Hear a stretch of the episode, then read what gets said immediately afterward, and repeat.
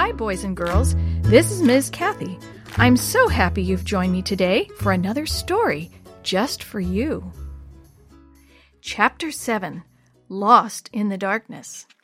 Dee Dee had been pulling on the dumbwaiter rope when she heard one of them snap and the elevator fall down the shaft. She heard wood break as the elevator hit something at the bottom. Dust blew up the shaft at her. Jenny! Dee Dee yelled down the shaft of the dumbwaiter. Jenny! For a long time she heard nothing. Finally, she heard Jenny's muffled voice. I'm okay, Jenny shouted. It was a scary ride, but I'm okay. Where are you? Dee Dee yelled down the shaft. I can't tell, Jenny shouted back. It's pitch black down here, but I think I'm in the basement. Do you think the elevator will work? No, Jenny answered. It's broken. Do you want the flashlight? Dee Dee asked. Then you would be in the dark. Isn't there a light switch down here or something? There should be, Dee Dee said. See if you can find it. I'll try to find a way out of here. If I can, I'll get help for you. Good luck, Jenny's voice said from below. We don't need luck, Jenny, Dee Dee answered. Jesus and his angels are with us. Dear Jesus, Dee Dee prayed, Jenny is probably very scared right now. I know I'm scared, and I have a flashlight. Jenny is all alone in the dark. Please send your angels to help her. Amen. Dee stood up and shone her flashlight around the dark attic. The beam from the flashlight reflected off cobwebs that hung from the wooden beams above her head. Ugh! More cobwebs, Dee said out loud. God, why did you create cobwebs? she asked inside her head. Probably to keep girls like me from going into scary places like this, she answered out loud. She continued to flash the beam of the flashlight around the room. Not much up here, she thought. She had expected the room to be full of boxes and trunks that would provide clues to the house's secrets. Instead, she found that it was almost empty. Then she noticed that there was a small window on the far side of the attic. She walked over to it and looked out. A full moon shone outside, and she could see trees swaying in the wind. The window looked big enough for a person to climb out. Did the hiding slaves climb out of the attic here and then to the ground using one of the oak trees? she wondered. She started to open the window, but it was nailed shut. Someone didn't want me to climb out on the roof, she thought. I'm kind of glad I can't. It's cold out there. She turned and looked around the room again. The light from the full moon shone into the far corner, and Dee could just make out a large object that she had not seen before. It was nestled deep in the corner, almost out of sight. As Dee Dee shone her light on it, she realized it was very large, about the size of a large dog. I wonder what it is, she thought as she took a couple of careful steps forward. I'm feeling a little nervous up here all by myself. As she got closer, she saw that it was covered with a heavy canvas cloth. What could it be? Slowly she walked across the attic until she was within a few feet of the big object. The ceiling slanted down near the edge, so Dee Dee had to scrunch down to get closer. Finally, she could reach it. She quickly realized that the shapeless canvas covering had been tied over the top of the object with a piece of wire. The wire had gotten rusty. It didn't take much effort for Dee to bend the wire so it came apart in her hands. Moving the heavy canvas off the top of the object was a bigger problem. Dee had a hard time finding a way to grasp the canvas. It was heavy oilcloth, and her hands couldn't find anything to hold on to. The edges of the canvas were tucked under the object, so she had no way to pull it off. Finally, she pulled one edge loose. By pulling it up and away, she was able to work the heavy cloth off the top and push it back behind the object. It's an old trunk, she said out loud.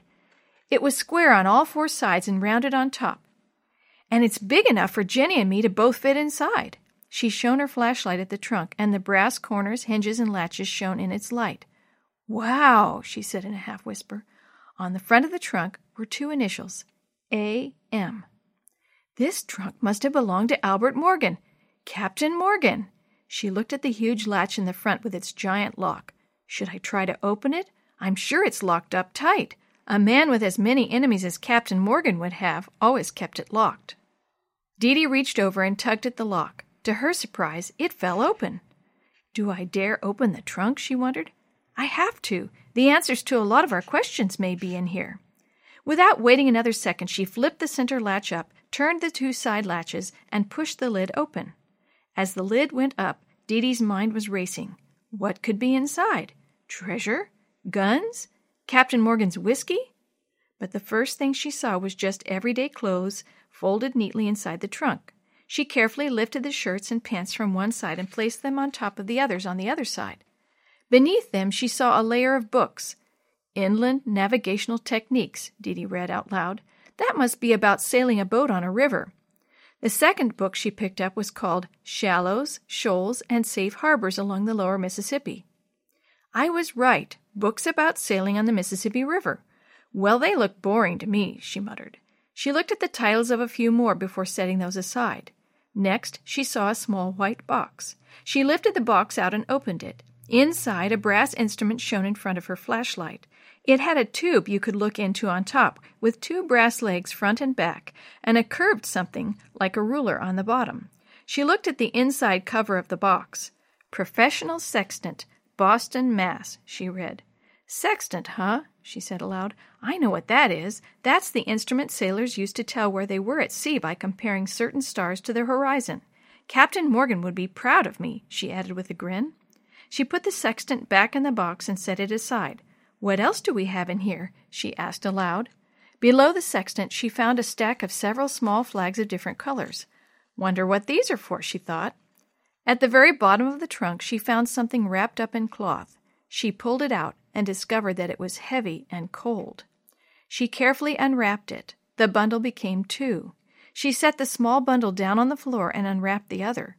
What she discovered sent an electric jolt of fear into her. It was a gun. Glowing in the light of the flashlight was a large, heavy revolver. I wonder if this is the gun Captain Morgan used for any of the bad things he did. Dee Dee didn't know if it was loaded, but she knew enough about guns that she should leave it alone. She carefully rewrapped it and set it aside. The smaller wrapped bundle turned out to be bullets for the gun. She rewrapped them quickly. There was nothing else to be seen in the trunk. Dee Dee carefully put everything back in the trunk the way it had been originally.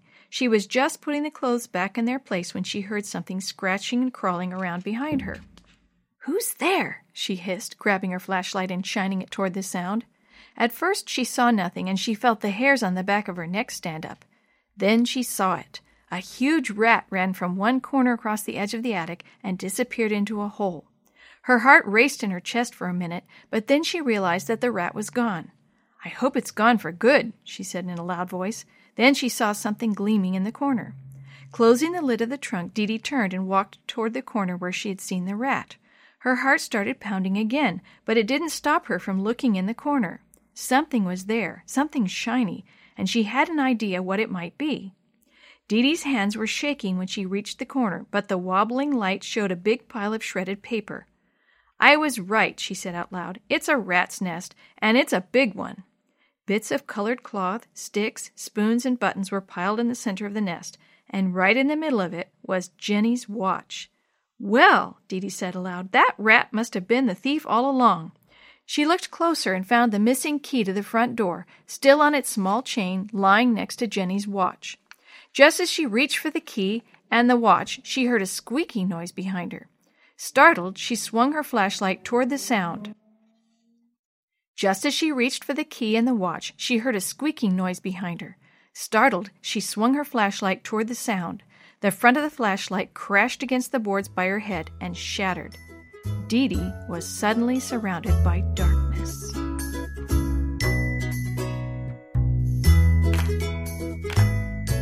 The story you have heard today is a chapter of The Shoebox Kids, Book 7, The Clue in the Secret Passage, written by Glenn Robinson edited and created by Jerry D. Thomas, and used with permission from the Pacific Press Publishing Association. If you're interested in any other books published by the Seventh day Adventist Church, please visit AdventistBookCenter.com or call 1 800 765 6955. This podcast is a production of the Carolina Conference of the Seventh day Adventist Church.